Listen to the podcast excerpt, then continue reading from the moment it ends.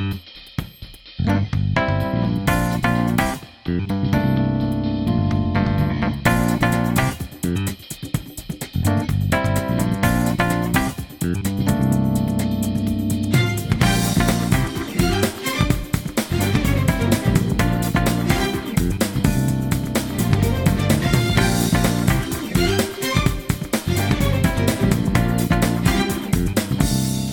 Welcome, everyone, to episode 89 of Some Like It Scott, part of the Media Plug Podcast Network. I'm your host, Scott Shelton, and on this week's episode of the podcast, we're keeping the quarantine friendly streaming service fair going with a review of Amazon Prime's black comedy mystery thriller, Blow the Man Down.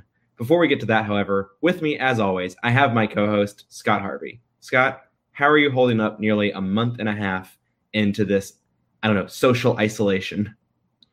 Yeah, well, I mean, according to uh, the governors and stuff in southern states, we're done. We're good. So, I mean, I'm great. I'm, I'm feeling great. I'm going to be, you know, I'm going to get my hair cut next week. I'll probably be going to the movie theater in a couple weeks, you know. Yeah, Panama no, City Beach the week after.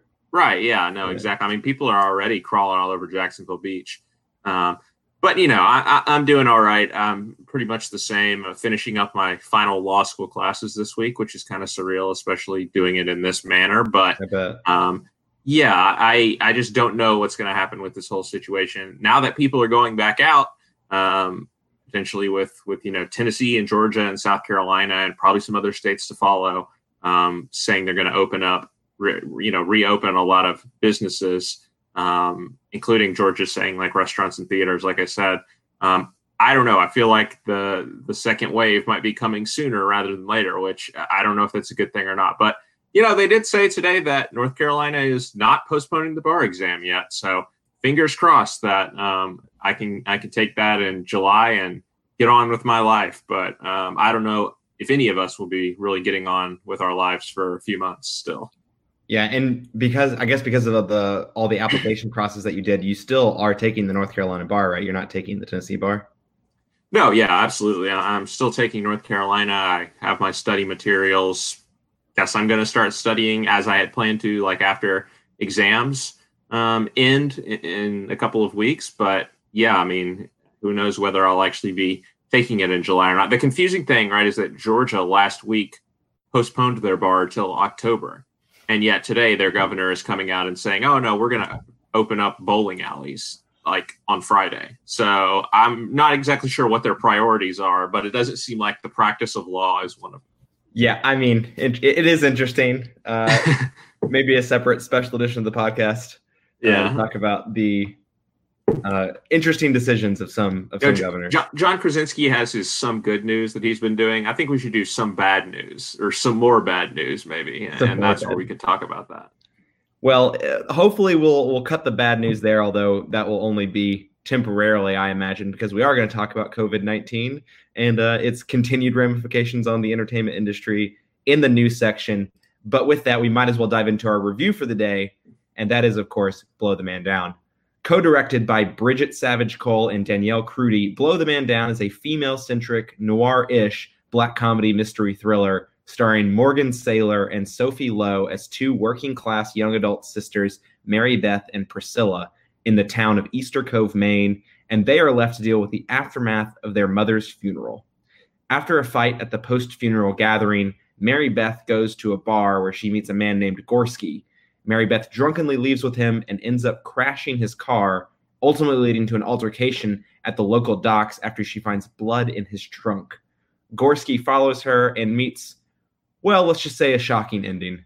An end which Mary Beth and eventually Priscilla feel compelled to cover up. And the rest of this film is about how Mary Beth and Priscilla try to cover up this crime. And all and the movie also explores a subplot featuring character actress Margo Martindale as a local brothel operator, as well as June Squibb, Annette O'Toole, and Marceline Hugot as a trio of concerned local citizens for the good, uh, who are concerned with for the good or the harm this local brothel might be having on the Easter Cove community. Scott, is Blow the Man Down an effective black comedy mystery thriller and a worthy addition to the hashtag MeToo era of film, or did this movie huff and puff but never quite blow that man down? Yeah, I feel like we've been a little hit or miss recently with our like straight to streaming movies and stuff that we've been reviewing. Obviously, we had a real stinker last week with uh, with Love Wedding Repeat uh, on Netflix. Um, although I did have someone tell me recently that they would give that movie a 6.5, which uh, I don't know if they were grading on the J Habib grading scale or not, but that that does seem awfully high for for that film. But um, re- regardless, uh, Blow the Man Down is pretty good actually. So I, I, I enjoyed watching this one, Scott. Um, on paper, you know, it's the kind of thing that I, I typically enjoy this this genre uh, of film, or you know, it, it ticks a lot of boxes for me, just plot points and themes and stuff like that. And so I was expecting that I would would like it a, a, pretty good amount. And I mean, I wouldn't say that I love the film. I, I, don't. I wouldn't go so far as to say that it's great, but it's it's very good and it's uh, it's absolutely a solid quarantine watch. I am impressed by the confidence of the two directors. Uh, you mentioned their names. So this is their directorial debut, I believe. Um, and and I'm impressed by the confidence with which they take on you know this really sort of slippery tone to the film that you've described of being a black comedy, but also sort of a mystery thriller. It has, you know, it's been compared to like early era Coen brothers, like Blood Simple and Fargo and stuff like that, which I think is is a pretty solid comparison. I also think it, there's definitely some like David Lynch overtones, uh, particularly in terms of uh, if you think about like the central idea in Twin Peaks of like what's lurking beneath the shiny veneer of small town America. I think this movie is definitely uh, getting at that and and maybe what the kind of things that has to be done that kind of that have to be done in order to preserve sort of this idyllic image of, of small town America. Uh, I thought the setting was was pretty evocative, uh, evocatively rendered here in like the small town in in Maine and New England. Um, you know, a lot of times with these small small town dramas, they're they're more set more in like the Midwest or, or even in the in the Southeast. So I kind of like seeing this spin and, up in the New England area a little bit. It felt like like this movie is kind of like if if Stars Hollow from Gilmore Girls, if they made a movie about the type of uh, dark things that have to be done to to preserve Stars Hollow the way it is, like you might get something like this uh, in Blow the Man Down. Uh, I think the performances are, are pretty good here. Um, I think Margo Martindale does kind of steal the show. She does have the showiest role for sure. Um, but I, I, think it's a it's a solid ensemble uh, across the board with you know not not a ton of names that you will you will recognize, but I think those central uh, actresses of Sophie Lowe and Morgan Saylor, who I did know from Homeland, um, I think they're they're solid in, in the leads. They didn't blow me away, but I don't think they're the type of performances that are supposed to blow you away. Um, or blow the man down for for that uh, matter. But um, regardless, uh, I th- I think this is like I said, I think this is a solid watch. Um, if if you think that this is going to be something you're going to like just based on that description that we've offered, um, then you probably are going to like it. Uh, again, I, it's not it's not doing anything uh, incredibly new. I, I mean, I, I didn't exactly know where it was going, but you know, this was this isn't the most original or innovative film that you will watch this year. But in terms of a you know a straight to streaming recommendation while we're in quarantine, it's only ninety something minutes long. Heck yeah, it's absolutely worth your time. So I, I definitely recommend. it. Yeah, it's a it's a really short film, um, which is nice. It's nice in quarantine. I, I, think I've watched episodes of TV recently that are longer than 91 minutes. Uh, to be honest, I think I watched an episode of a, of a show the other day that was again a little bit more anthology, but basically was movie long episodes. Um, but anyway, yeah, I, I think I agree. I think that this is I think ultimately I shake out average, and I think there's some there's some things that are a little bit better than average in the film. I think one of the things that it does well is sort of that Fargo, Twin Peaks kind of feel to it, where it's like the setting is almost more interesting than the characters that that are there that you're seeing, that you're interacting with, that you're living with for the 90 minutes.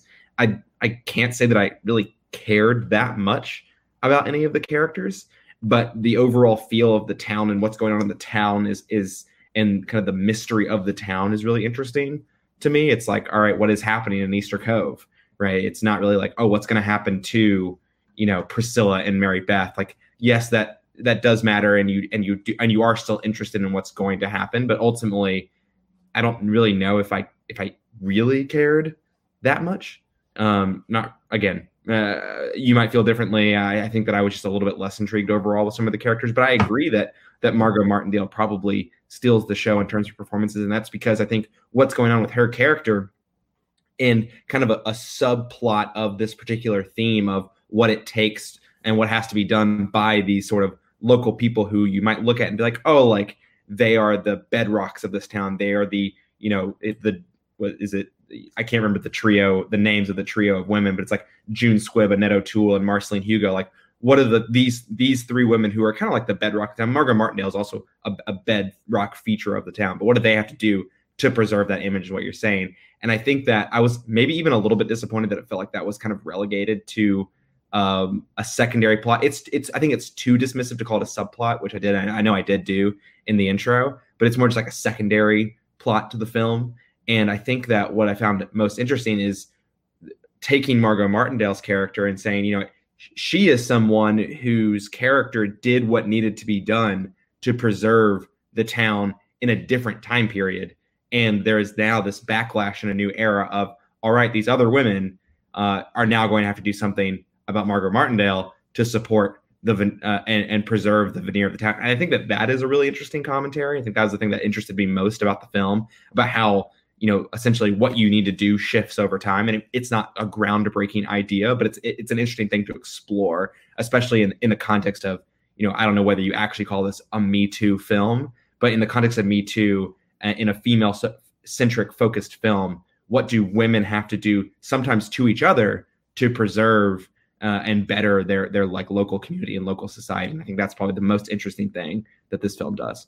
Yeah, I, I agree. And, and, and uh, you know, I didn't really address the Me Too angle. You, you asked about it, but yeah, I think it is something that does give this movie a little bit of a distinctive spin because a lot of the movies that it it was it was inspired by, with the exception of Fargo, probably are not female centric, and, and, we don't necessarily always get to see um, female characters at the forefront in these types of films so yeah, I think it, it is effective, and, and, for the reasons that you're talking about too, is sort of this theme of the the evolution of of morality in these uh, in these small towns. I think is an interesting idea, and yeah, m- maybe it is relegated a little bit. I mean, I think they, I think the the main plot line, the main through line about uh, Sophie and Margaret Saylor's character is them kind of coming of age and discovering the types of things that have to be done.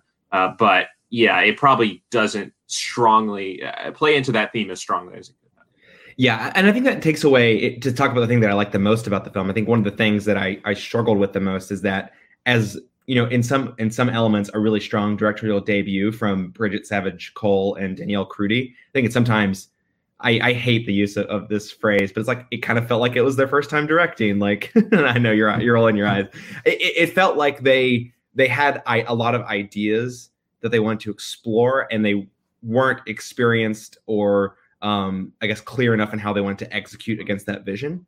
And I like experienced filmmakers can do that all the time too. I don't think it's a first time director thing. Uh, I say that more tongue in cheek, but I do think that some of their themes and their plot like might have just gotten a little bit away from them or, or they just couldn't quite figure out how to meld everything together to keep me as interested uh, as I as I thought that I could have been uh, if it had been explored slightly differently. Uh, other than that, like I think we both commented because we actually watched this film together over over two seven, and was that the score is like great, amazing score. I think uh, the music. I don't know who's responsible for the score itself or if it's both of them, but Brian McOmber and Jordan Dykstra are both credited with uh, for the for the score in this one. And so I really I really enjoyed that element of the film. I think that you talk about or I should say, I was talking earlier about how I feel like the setting was the most interesting part of the film. I think the score does a lot to enhance that and enhance the uh, the I guess kind of the the environment of the film. Uh, I really thought that that was used effectively. Yeah, it's very memorable, and yeah, it fits fits the movie and the tone of the movie like a glove. Yeah. So I think if we jump into the sort of the lead performances now, that is Morgan Saylor and Sophie Lowe. You mentioned Morgan Saylor had a minor role in the first few seasons of Homeland as the Brody's daughter or elder daughter. I don't remember if they had multiple daughters, but their elder daughter uh, in the TV show. Uh, Sophie Lowe, a name that I'd never heard of before. But what did you think of these uh, two performances, these sisters who, like you said, are, are sort of coming of age, uh, or it, it, coming of age in, in, a sense, but more uh, have an eye opening experience about the town that they grew up in over the course of this film? Yeah, I think for some of the reasons you described, this isn't necessarily an actor's piece. Uh, I think it's more about the the direction and the writing and the atmosphere of the film than it is maybe about individual performances. Again, maybe other than that Margo Martindale performance. Um, and so for that reason, I think uh, it's tough to say that they really like stood out as as an outstanding element of this film. But I think that they do probably what is required of them. Uh, and I think that the main the main attribute which I think they bring to the movie, is that I really did believe that they were sisters. I think that um, the the dynamic between the two of them, Sophie Lowe maybe maybe being the the slightly more put together, um, you know, sister who who's kind of thinking about their parents' legacy and, and preserving that.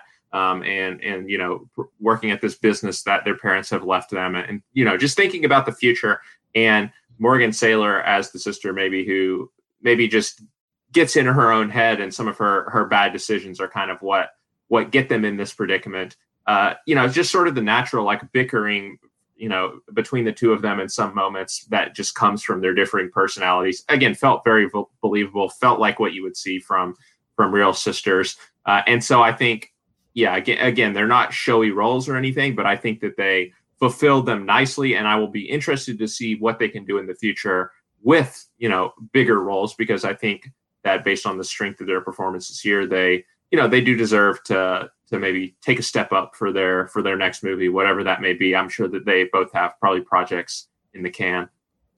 Yeah, I think that's an interesting question. I mean, you talk about Morgan Saylor. If if Homeland was a breakthrough, which I mean, I guess it wasn't. I mean, that was all the way back in 2011, 2012, when she was like a main, a quote unquote, you know, main recurring character on the show. And it's you know, I haven't seen her in too much over the past few years. Sophie Lowe, I'm even less familiar with. Like I was saying, I think she does have a couple. I was looking at her Wikipedia page, and she does have uh, some other films, but nothing major. And, and, I wonder if a if a movie like this is really going to put them on anyone's radar. I think that. I mean, we're only. I mean, let's be honest. We're only reviewing this film and talking about this film, and maybe even watch this film because of the because of the pandemic. Like that, mm-hmm. that doesn't affect whether or not we enjoy the film any more or less. Um, and you know maybe because of that more eyes are going to be on it more talent agents eyes are going to be on that. I don't i don't know if they have i mean i'm sure they have talent agent reps already but maybe you know more more producers will have their eyes on on these two people and maybe they'll get more roles for it. I don't know. I think i'm kind of in your camp here saying that uh, they serviced their role really well because their role wasn't to be a margo martindale uh, if you're to compare another performance in the film you know Margo Martindale was really the only person who had any sort of like set piece, you know, character acting moments in the film. And I and I agree that the the believability of these two performances is high, and that's because they are understated. There's not some like you know over the top. There's no over the top moments really for these sisters. You know, yeah, there's a couple moments of uh, over the top violence maybe in, in one instance, but because of the particular situation that she finds, you know, one of these sisters finds herself in, it makes sense what like what happens is believable uh, you know, maybe you're scratching your head and like screaming at the television. It's like, oh, you should do something different here. Like, why, why do you try to cover it? Why don't you just call the police? Um, but that's not what happened. And, and, again, I think that's believable because you're freaking out. You don't know what to do. And, and I think that speaks for the rest of the film as well. Uh, even though I think that as much of a central focus as they are in the first 30 minutes of the film, it feels like, yes, they still have their moments in the last, you know, half to two thirds. But again, the focus kind of becomes less so on on their story and more on the story of the town as a whole, uh, for better or for worse. But it also means that their performances don't, don't stand as tall in the spotlight of things, and maybe that's all speaks to what you're talking about around. Uh, it's hard to say it's a memorable performance from either of them.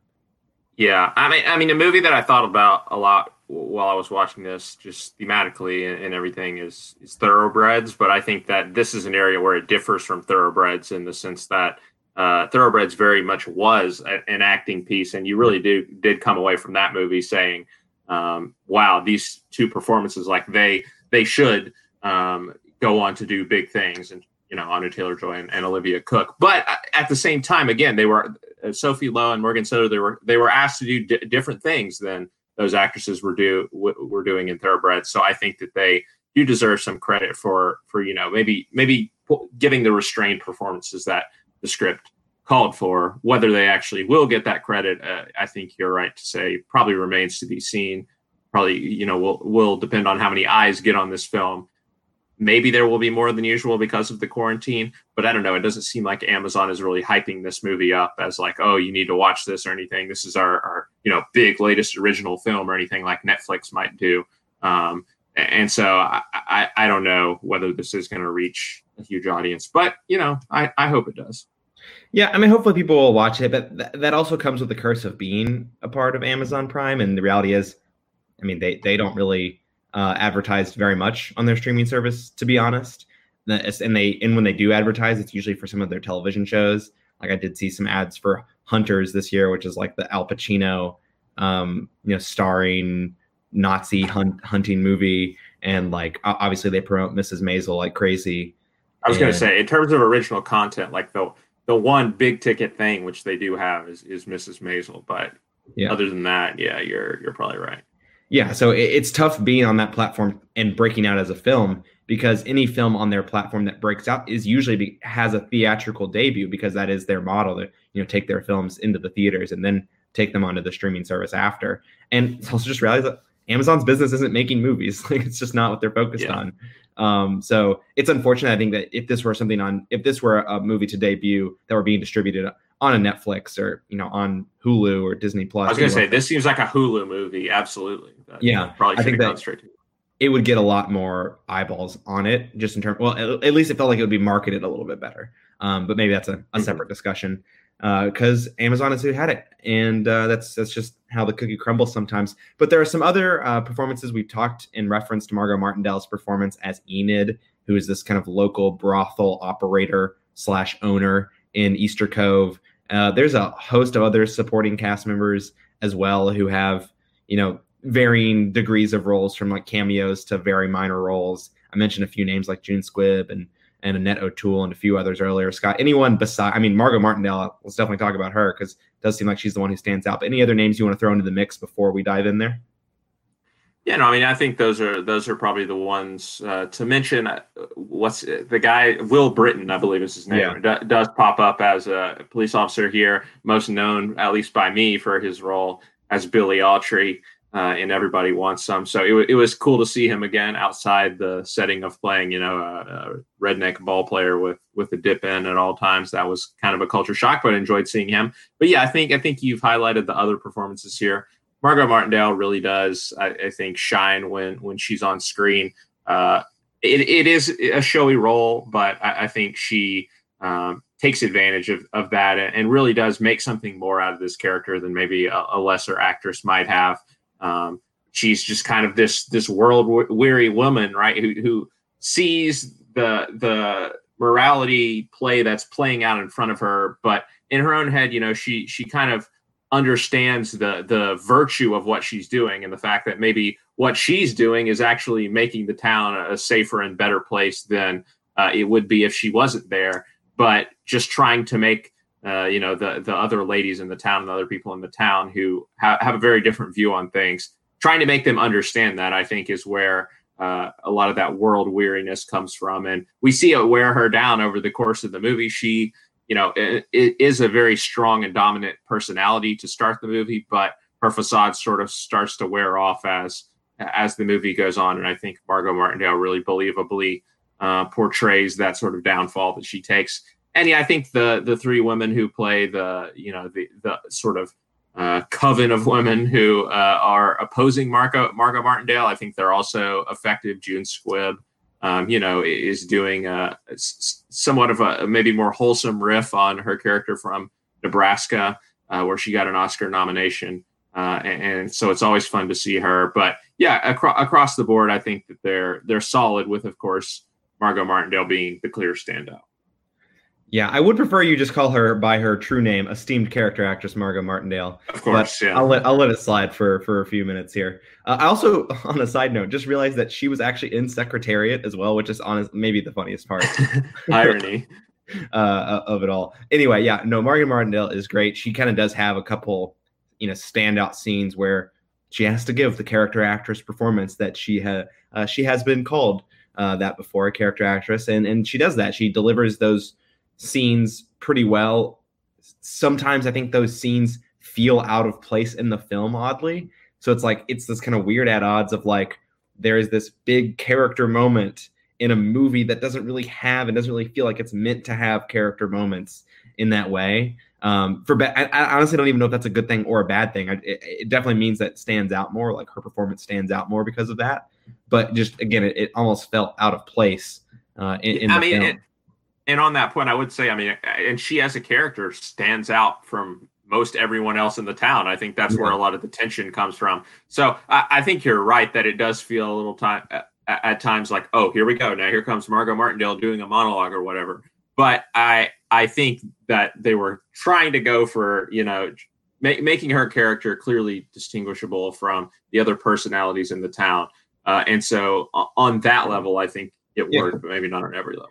No, it does because you're right. It, she does stand out in that way, and it, and she, I mean, she is the focal point of the whole theme of a, a town and a community moving on past you know a previous stage and, and, unfortunately her character is unable to to evolve with the town and with these other women uh, that, that you talk about being kind of opposed to what she stands for. And one of the and I think that what's most interesting is is you see that you know something along the way, something along this journey. And I think that Margo Martindale does you know characterizes this really well on the screen that she gets lost somewhere along the way. Like she she isn't able to separate the reason she's doing something from the act that she's doing itself. It feels like like you know just to dive a little bit into spoilers, but like this brothel that she runs and kind of actually kind of operated with um, with Mary Beth and Priscilla's mom, and to some extent, you know, was developed in order to protect the younger women in Easter Cove from sailors who would come ashore who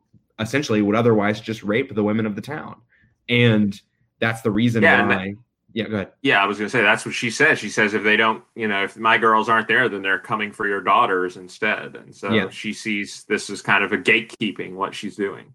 Yeah, and, and, she sees this as this sort of like public good, right? Like absolutely. And mm-hmm. I think it's really interesting to see how she's like she's not able to move past, you know, this thing that she's doing and she gets lost. She she loses the plot, so to speak, along the way of what she's doing and realizes that maybe the town no longer needs that what the town and what the what the community and what that particular point in time needs has evolved into something else and needs you to support the local women in a way not necessarily distract like distract a harm you know a threat or harm that these women have and, and i think you see part of that in, in terms of the other you know the other criminal activities that she falls into like the whole you know one of one of the whole like key parts of the movie with this Gorski character is that you know she essentially either had someone murdered had one of her own you know um you know one of her own women murdered uh, because of you know in a secret or stolen money from her, whatever it might have been. That, that was a little bit unclear to me. Um, and then you know and also and just kind of losing track of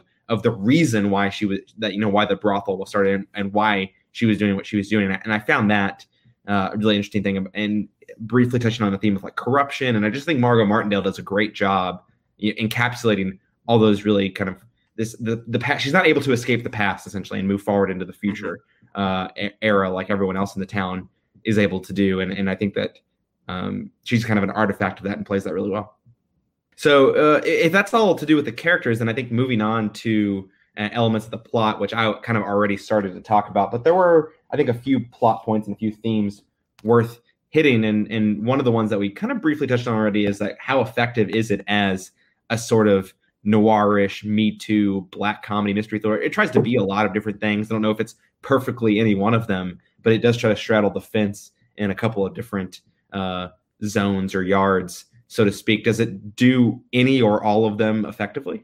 Yeah, I, I, think it does. I think that I chuckled a few times. Like black comedies are not going to be the type where you're laughing out loud, um, but but I did chuckle a, a, few times, and it and it does just sort of it maintains the right tone um, where it doesn't you know go too far down that ha ha ha lane, but also it you know it, it doesn't get too dark in places either. I think they they walk the line pretty effectively there. And as a thriller, I think it works too. I think there are some good twists in there. I mean, there's a discovery of a body that is not who you think it's going to be. There's, you know, you've talked about this whole subplot with with Gorski and also this other call girl who is also kind of involved, and she yeah, finds a safe at one point, and and there's you know some good drama that comes out of that, and then the ending, which I'm sure we're gonna we're gonna get to in just a minute, sort of just the final image that you see, I thought is was a really nice twist that um, a, a, very nice dark twist to end the movie that I think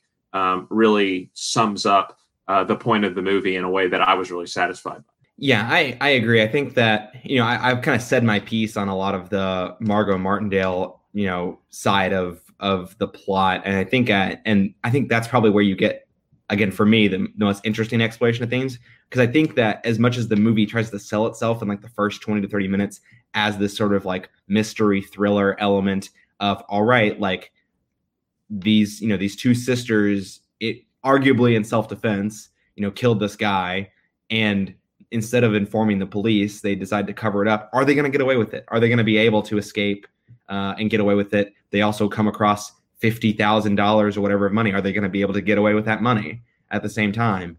Um, you know what are what are all these moving parts that are going to happen? And i think that it then leaves behind that mystery thriller element uh, to the, at least to an extent for the again for the next hour and, and picks it back up in certain moments and certain in certain scenes of course but it, it goes it goes on its merry way in other ways. And so i think that it kind of again tries to want to be a lot of different things and I, I don't think it fails in doing any of them but i don't think it knocks it out of the park in doing any of them either um, for better or for worse again like I don't, I don't think that's necessarily a bad thing i do again wish maybe certain parts and certain elements were explored a little bit more um, you know, I hesitate yeah. the movie should have picked a lane, but it also might have benefited a little bit from picking a lane. I don't know.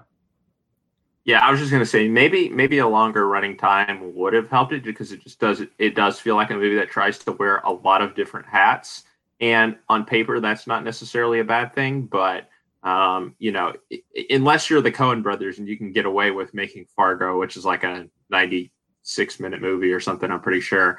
Um, I, I, don't know that these directors are quite there yet, and, and, they probably could have used a little bit more padding to to explore everything they wanted to explore. But you know, I always hesitate to say that a movie should have been longer because I do think you know that this movie is pretty economical for the most part.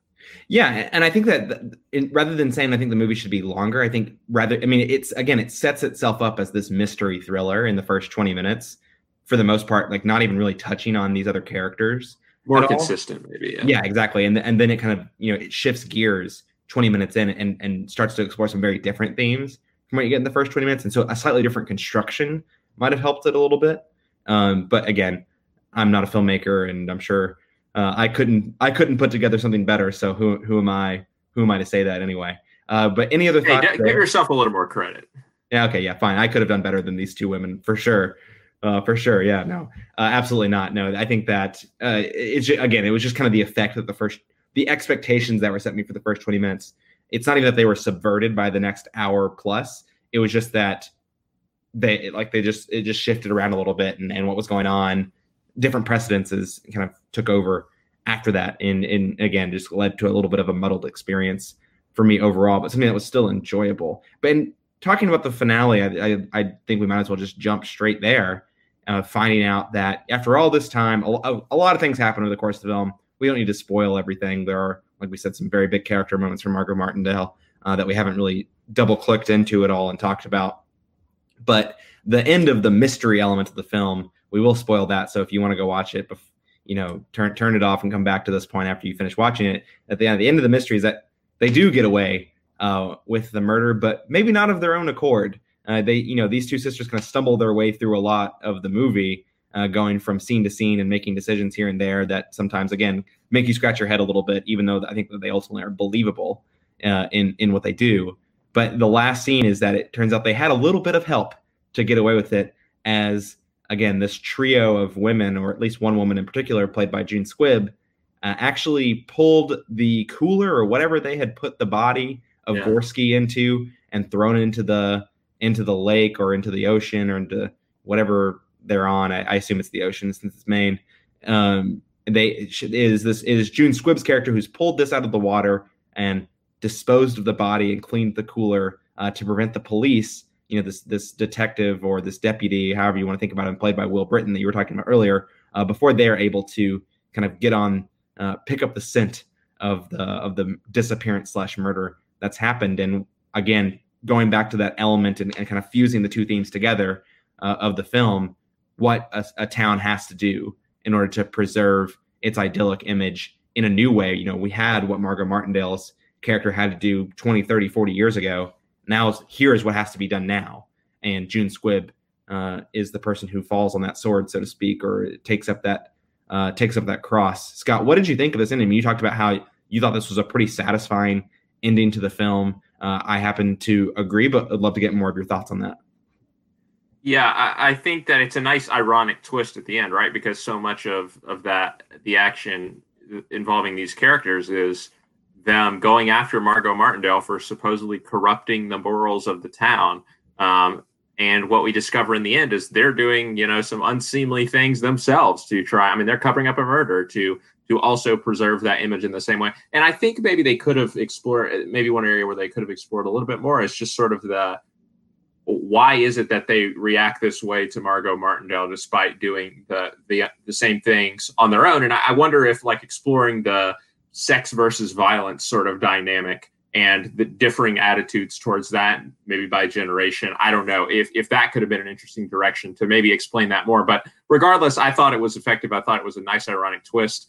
And I, especially you know when you, you brought up the Will Brittain character, and I think he does play an interesting role there towards the ending because he like he's new in town, right? And he is very idealistic in his his outlook to a fault. But like he, he you know, there's some implication early on that he might have a crush on Sophie Lowe's character. Then he goes to he's at eating dinner with them, and he kind of begins to think that that they are lying about you know what happened on this on the particular night when when Gorski was killed, and that's just like the end of the world for him. He like his whole sort of view of her is shattered because she would lie, and so he has a very black and white view of morality uh, that probably comes from him being new to the town. Um, and you know, we see at the end that no matter how someone may appear, right, Margot Martindale outwardly may be the person who you think is doing these things, you know, more explicitly everyone's in on it like everyone's in on it in terms of preserving this image and even you know the supposedly sort of docile exterior of uh, of june squibb and these other women right who are you know there there's kind of an amusing moment where i believe it's annette o'toole who is is like sort of waiting on her husband almost hand and foot or whatever they they they play the image of like the doting housewives but they're doing their part as well just as as margot martindale is doing her part and it kind of takes all of them working together, even if they don't always agree about the way that they're going about it, to to create what we see in this town. And so I like that they followed through on that idea in the end. And I think that having June Squibb revealed as you know being the one who's covering up this murder uh, makes a lot of sense for what the movie's trying to say. Yeah, and I think that again, kind of tying the bow on the theme of what it takes to, you know, secure the idyllic image of the town it, maybe at one point in the past it was creating a distraction for these men who would come into town, you know, on the weekend or whenever it might be, monthly, whatever it is, and perpetrate violence against women. And then it becomes rather than needing to ne- needing to, to provide a distraction with other women, instead it, it's kind of almost banding together and you know creating a society uh, that supports women and protects them in a way that is more empowering than oh instead of raping these women why don't you just go have sex with the prostitutes in town um, I, think that that it's an evolution of this whole theme of like what does it take to prevent violence against women the conclusion of that is dropped at the very end and you're, you're left uh, to your own devices to to sort out how you feel about it and how you think it fits into the overall structure and themes of the film but overall i think it, like i said it was satisfying and i thought it worked for me yeah, I think I'm on the same page. All right. Well, with that, I think that we can start our wrap up phase. Scott, what was your favorite scene from Blow the Man Down? Yeah, we've talked about some of them. I mean, I do like the ending. I think that one moment we haven't necessarily mentioned, one of the more fast paced sequences in the movie is the chase in the beginning between Morgan Saylor, uh, between Morgan Saylor and uh, and Gorski, and sort of the way that that comes to an end with her kind of emerging from a hiding place and just stabbing him in the throat, basically harpooning him. Uh, yeah, in the throat is is shocking. We both kind of reacted shocked, um, and uh, I thought that that was a nice sort of abrupt end to um, to this, you know, more action actiony sequence that maybe shows that this is a different type of movie than you might necessarily be expecting, uh, you know, at first glance. Yeah, I uh, you're leaving out the the probably the most graphic part, although they don't necessarily show it on screen. But when she beats his face in with a brick uh, to, yeah. to actually finish the job, I think that that was as shocking as the uh, as the harpoon was, just in terms of like sheer shock value because it comes out of nowhere. Uh, even though you see first, like you you know before it happens what's going to happen with the brick, and you're just like, oh god, is she going to do it? Yeah. Um, no, that that is definitely one of the more shocking things. In terms of it being a mystery thriller, because I do like a, a, good thriller, I think one of the scenes that work well for me is when Sophie Lowe's character, her name's Priscilla, is you know using her skiff or whatever to help the police take you know take the take them to a body they found, which is what you were alluding to, where it doesn't actually that body doesn't end up it doesn't end up being Gorski. It ends up being Dee, who is the the local prostitute that Gorski had killed before picking up Mary Beth, and uh, that that scene builds tension in a really really interesting way because you probably can guess that it's not going to be Gorski, but I think the movie does a good job both with the cinematography uh, and the score in that moment to build that tension up because it still could be, and we don't. I mean, even if it was, that was that didn't spell doom for the for Sophie Lowe's character at that particular time because there would be no way that they could have tied him to them. But uh, I thought that it, it, builds tension really well in, in that scene, and um, yeah, it, it worked. All right, Scott, let's put a score on it. What are you giving? Let uh, blow the man down. I am giving Blow the Man Down a 7.5. I think this is a promising debut for the directors, and I, I look forward to seeing what they do next. Yeah, I think this is a, a slightly above average film, maybe entering the good territory, not quite great, um, a little bit lower than you at a 6.8, uh, but I definitely recommend it. If you've worked your way through a lot of the, the new streaming content that has come out and you want uh, you know, a little bit more of an oddball, very much an indie mystery thriller that explores some interesting themes. This film is definitely worth checking out.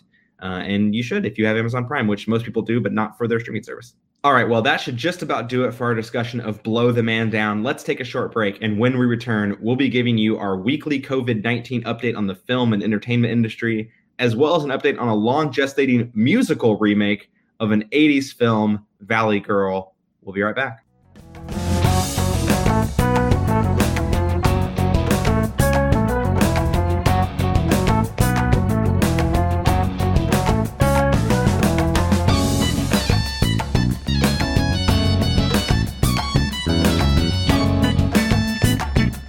Welcome back for part two of today's episode of Some Like Scott. As promised, we will give our regular COVID 19 update on the film and entertainment industry. Uh, we, of course, were speculating last week on the podcast whether or not Soul would be moved. And uh, suffice it to say, about 24 hours after we recorded, but before we posted the episode, Soul was moved uh, to the November slot that was originally held by Raya and the Last Dragon, uh, which is a Walt Disney animated film that was supposed to come out in, around Thanksgiving. Uh, of course, Soul now taking that spot. I think the week before Thanksgiving, November nineteenth. I think it might have been. And Raya and the Last Dragon is moving to like the start of next year. Both of which I'm I'm kind of I'm both I'm I'm pretty excited for. So uh, a little bit of a bummer for me because uh, I'd rather see both of them sooner rather than later. But that happened, and then thankfully, you know, we're recording on Monday, which is a little bit later for us. But we waited the extra 24 hours to record this week, Scott, and we benefited from it because Warner Brothers decided to move a whole lot of movies uh, today from their previous release dates. A lot of DC uh, extended universe and just DC movies in general, because I think technically not all of them are extended universe movies. Whatever they did move the Batman back a few months from June 25th, I believe, of 2021 into October, so giving it the Joker release date actually from uh, from last year. Batman is going. Matt Reeves' Batman's going to get that release date in 2021 uh, opening up their summer spot. Tenet and Wonder Woman 1984 both have not been. I mean, of course, Wonder Woman 1984 was moved uh, to August 14th, but both of them have, uh, for the time being, again, stayed where they're at. Tenet July 17th, Wonder Woman 1984 June. Uh, sorry, August 14th. Scott, uh, I was joking in our group chat earlier today that with moving Batman from June to October of next year, you've found where Tenet will fall. Ultimately, I think they will move Tenet back a year into summer 2021. I think it's it's crazy for them to leave this movie in theaters. But uh, I mean, maybe I'm maybe I'm totally wrong. This film's going to yeah, come well, out and it's going to make a billion dollars. I don't know. I mean, uh, you know, we were joking about it at the start of the show, but like theaters are opening up in one state. You know, maybe if this goes somewhat well, if people are actually going out to the theaters, if people aren't getting sick again, I think that's those are big ifs, right?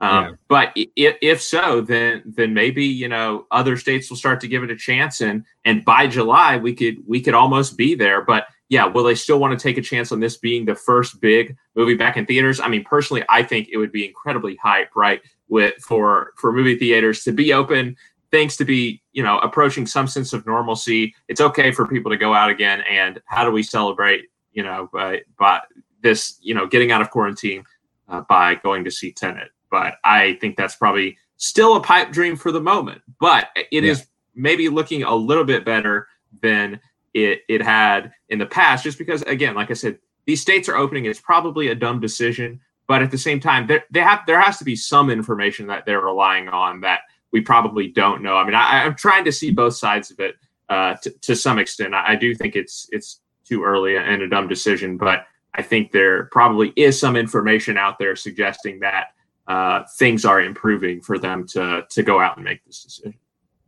I think I'm look, I'm jaded. I'll admit it. Uh, I think what they're looking at is that their death rates aren't that high, and I think that they're a little bit confused about why that might be. And I think it might be because everyone's isolating, uh, socially isolating from each other, and social distancing, yeah. et cetera. And we might see that change when they reopen. Look, I'm jaded. I hope that I'm wrong. I don't want to be right about that. Mm-hmm. Um, but that I suspect that it's that, and then also uh, people like local government officials uh, campaign donors requesting that their businesses be able to operate again.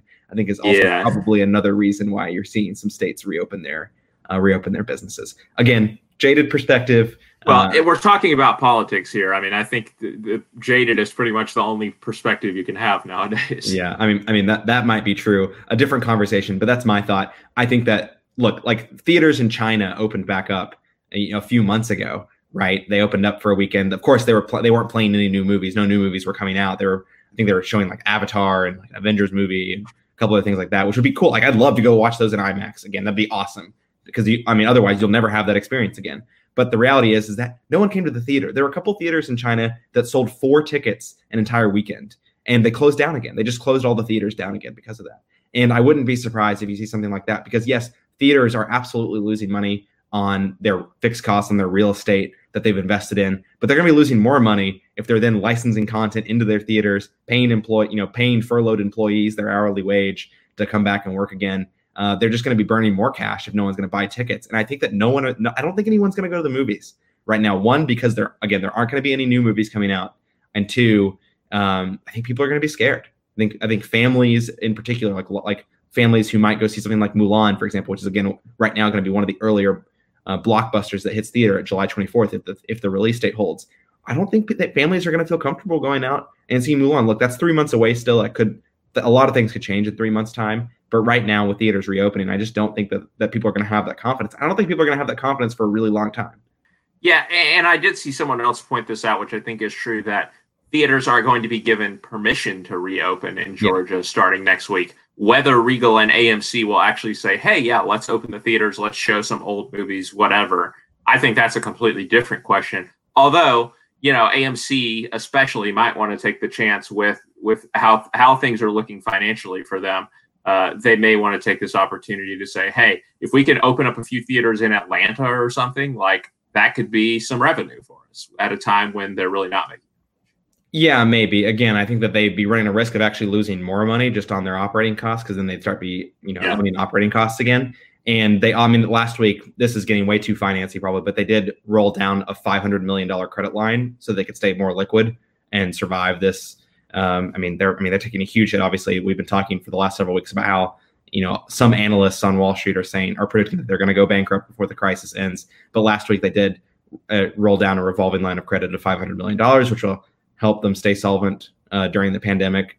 Again, I, I, don't know how long that will last. A company like AMC, which you know owns uh, a, little over a few, like a little like something in the thousands of theaters, like low thousand ish theaters in the country, and that's obviously very costly from a fixed cost perspective. Owning the real estate or sometimes leasing it, depending on what cities that we're talking about here. Um, but we'll see if they survive.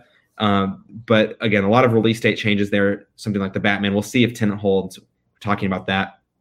Uh, I think Shazam 2, a bunch of the DC movies got like release date changes. Somehow the Flash, Flash was moved up a month. I don't even understand how that happened. It actually, its release date was actually pushed forward. Um, and because he's other, so much faster than everything else. Yeah, right? exactly. the Suicide Squad, that's already had happened, but the Suicide Squad got delayed a year. It's coming out fall of next year now. Um, Black Adam is is coming out November 2021. That's the one that has long been rumored that Dwayne The Rock Johnson will be starring, and I think that's confirmed now. He's wanted to do that movie forever. Um, that's that's going to be happening. Shazam 2 was, I think, release date was updated. I think that's coming out in 2022 now. But yeah, a bunch of DC. I, I don't care when that one comes out personally. Yeah, you're in the minority there. I think a lot, most people like Shazam. Yeah, no, I definitely am. Um, but yeah, no, I think that I love Zachary Levi, so I'm not gonna. I'll give him a, a longer rope to hang himself with. And I was a big Chuck fan. Uh, no, no, no, not actually. I haven't seen Chuck. That's funny. I, I never think about Chuck with Zachary Levi, but that's probably how most yeah. people think of him.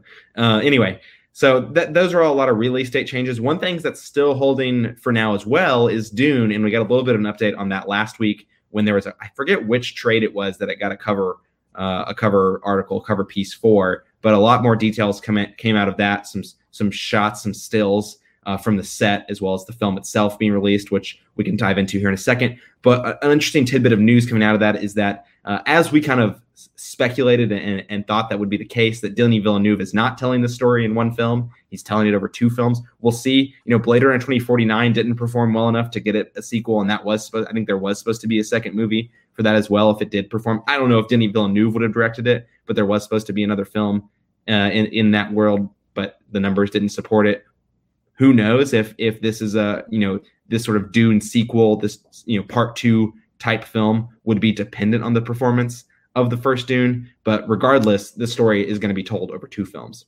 Yeah, I mean, creatively, I think it does make sense because I think um, I'm pretty sure that both the um, David Lynch version and the like failed Jodorowsky version or whatever that I don't know if was ever released. I think they both tried to do um, the the whole movie and or the whole book in one movie um, which there's just too much mythology. There's there's too it's too dense. dense. Dune is just simply too dense to try and distill that even to like a three hour movie. Um, so I think that creatively that is the right move. Commercially, I think you're right, maybe to be to be a little more questioning of it.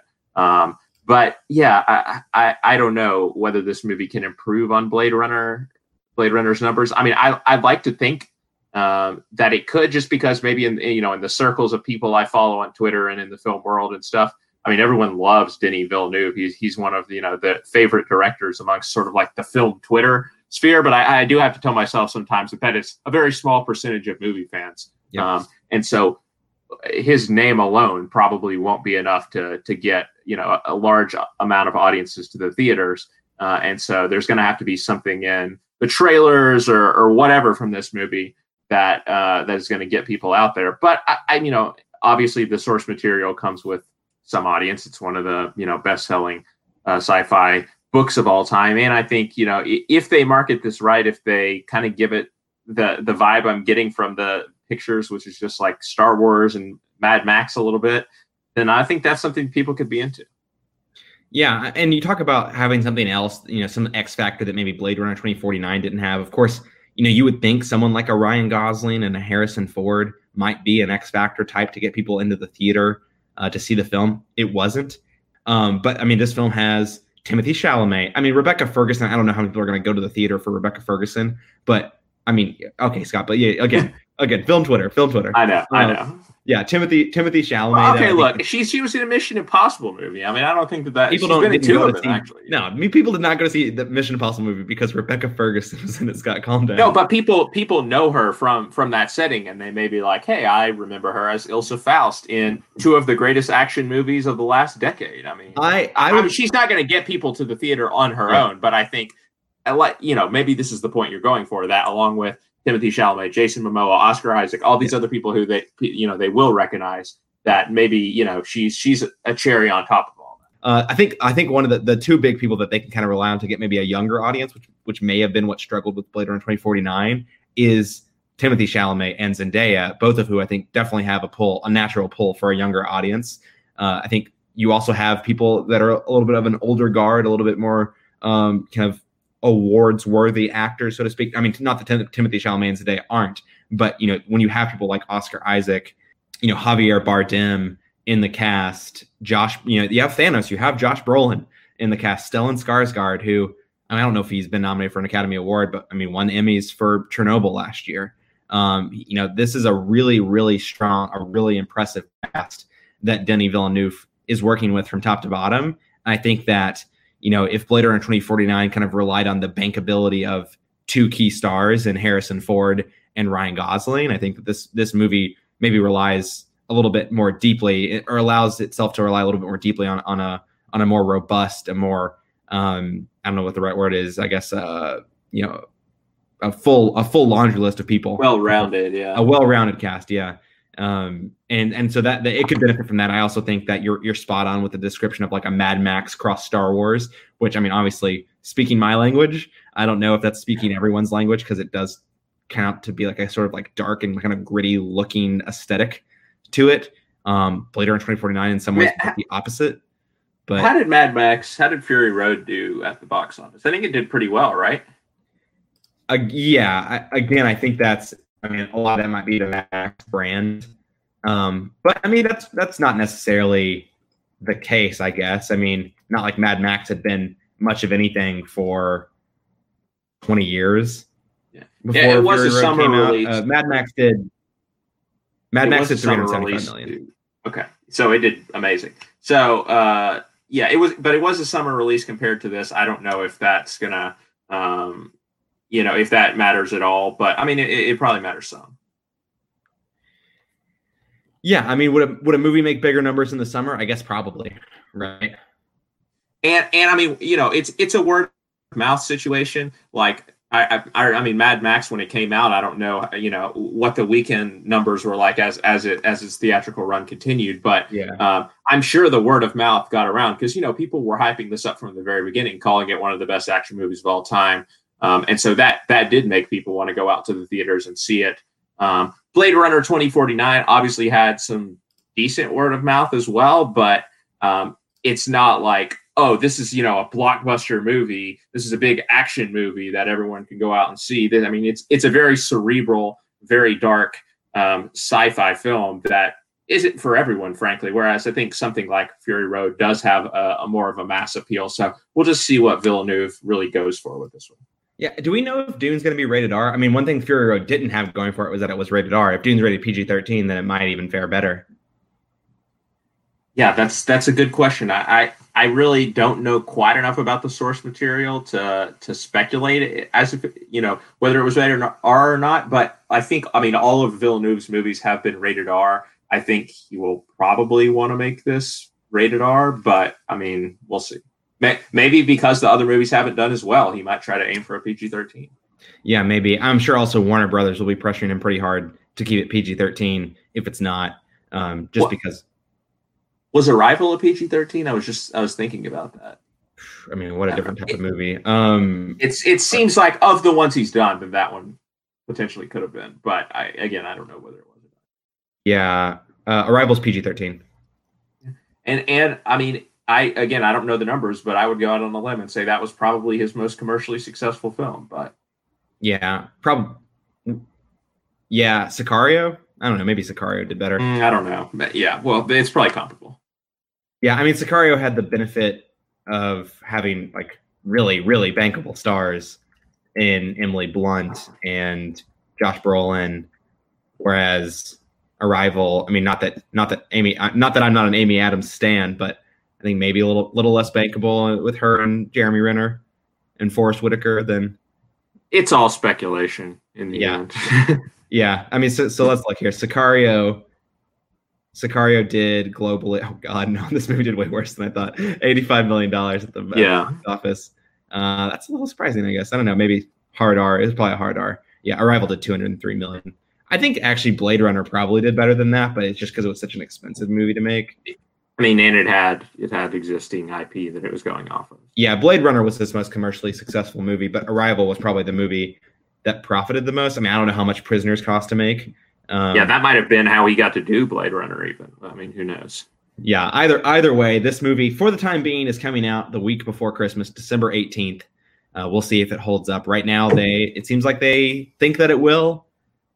It's becoming very crowded in that time of year with Top Gun Maverick and a whole bunch of other films coming out in December. Again, I, I don't know if I'd be surprised if, if this movie got pushed, and if it did get pushed, um, would it be a full year, or would they would they shift gears to make it a summer release? I think that might not even necessarily be a bad idea for the film, um, but we'll see. All in due course.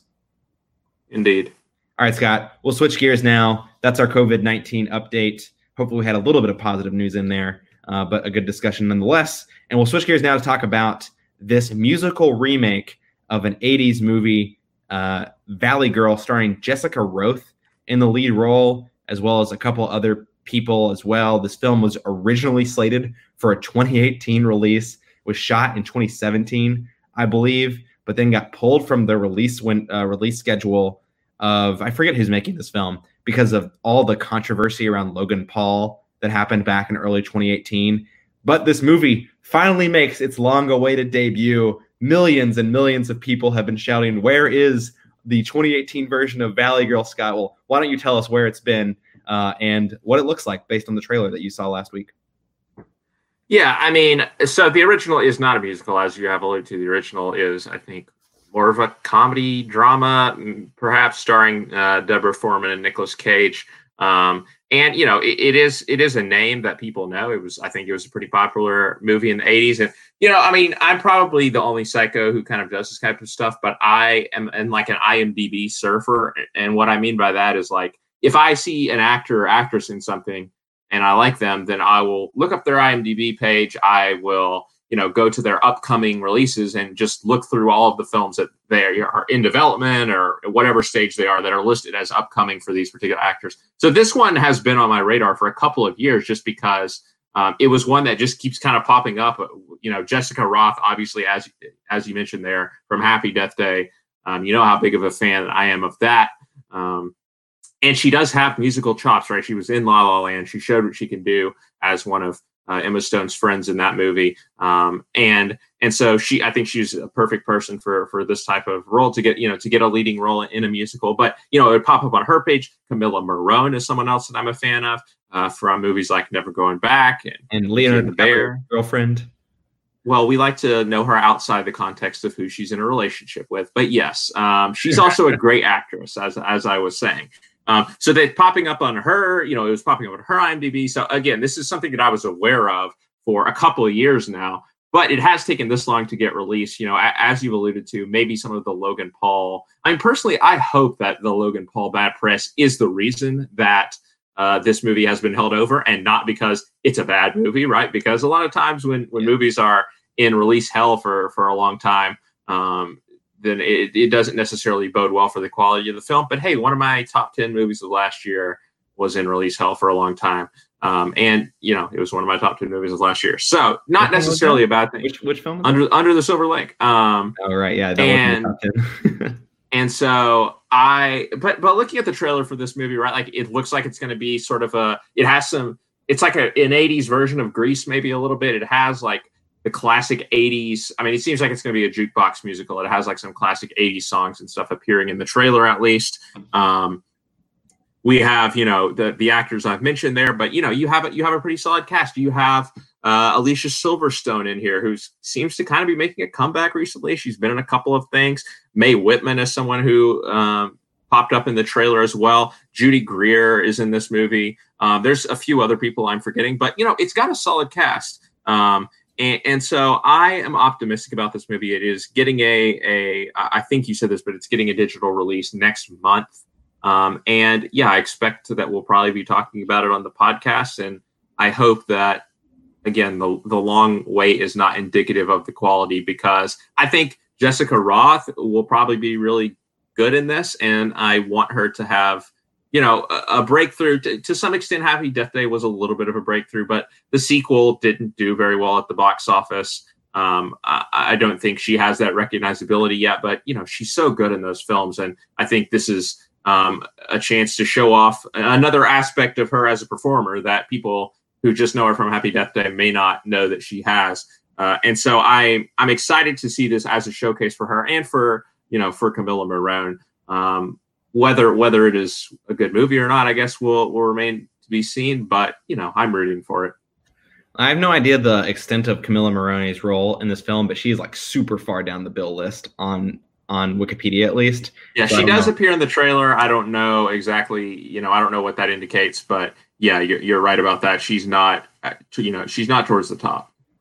Yeah, so uh, again, hopefully, hopefully it's a relatively significant role. But again, you have to think this movie was shot three years ago, like definitely before she was well known. This was like was this like right after Happy Death Day, or maybe even shot before Happy Death Day for just? I mean, Happy Death Day came out in 2017, so okay, so it must have been after then.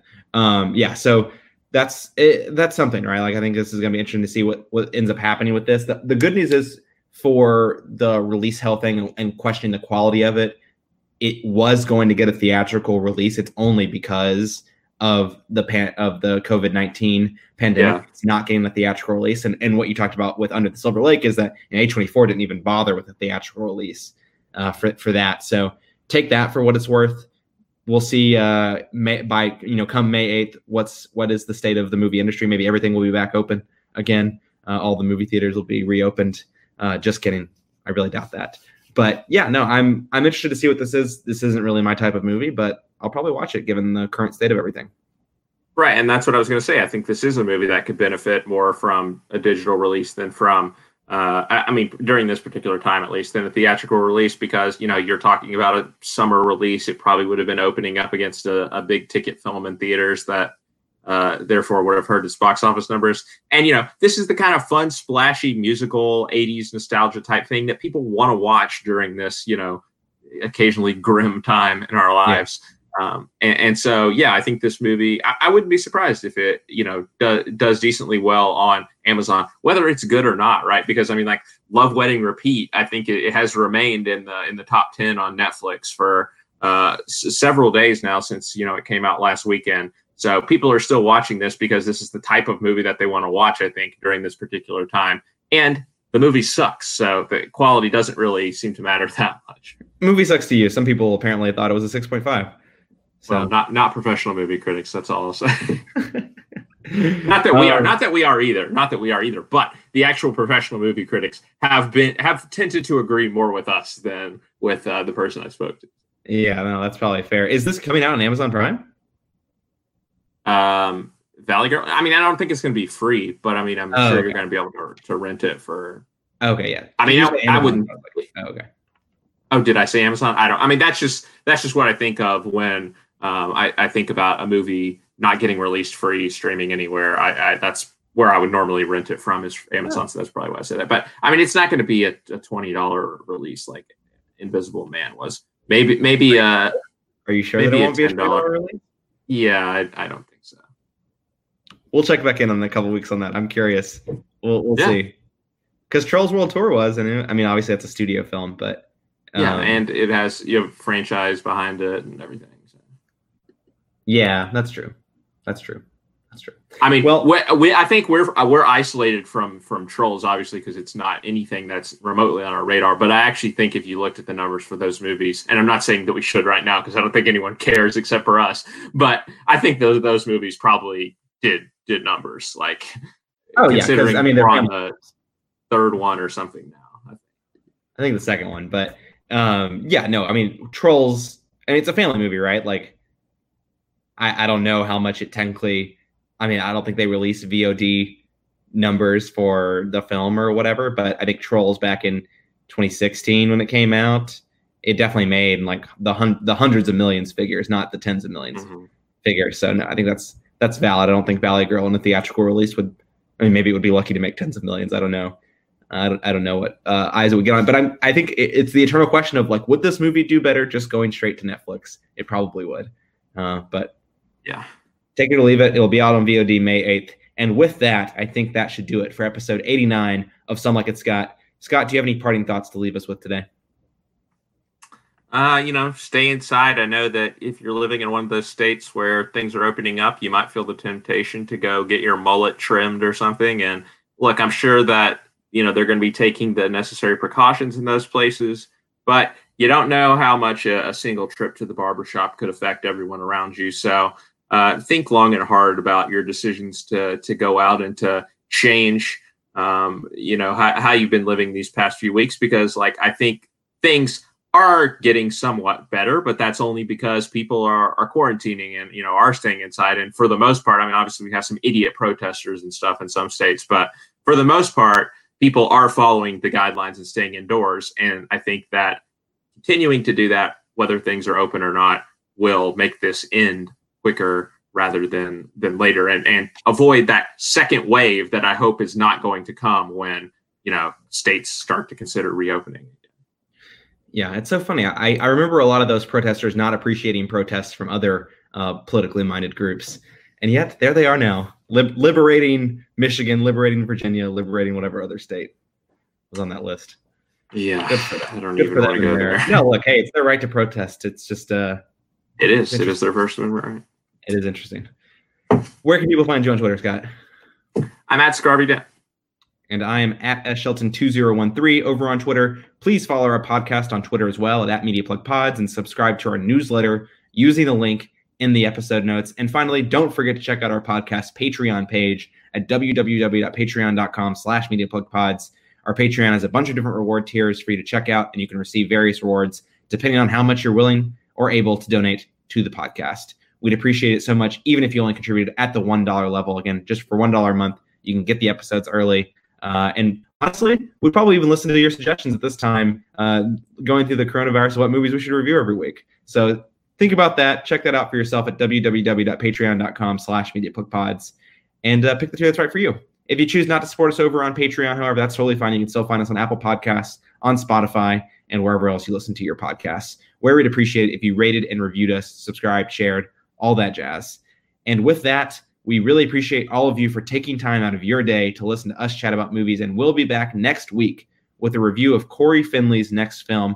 Already came up once today with Thoroughbreds. Cory Finley, the director of Thoroughbreds, his next film, his sophomore outing, will be debuting on HBO in the coming week. That's called Bad Education, starring Hugh Jackman and several other, uh, I think, relatively notable names in that film. But until then, for Scott Harvey, I'm Scott Shelton. We'll see you then.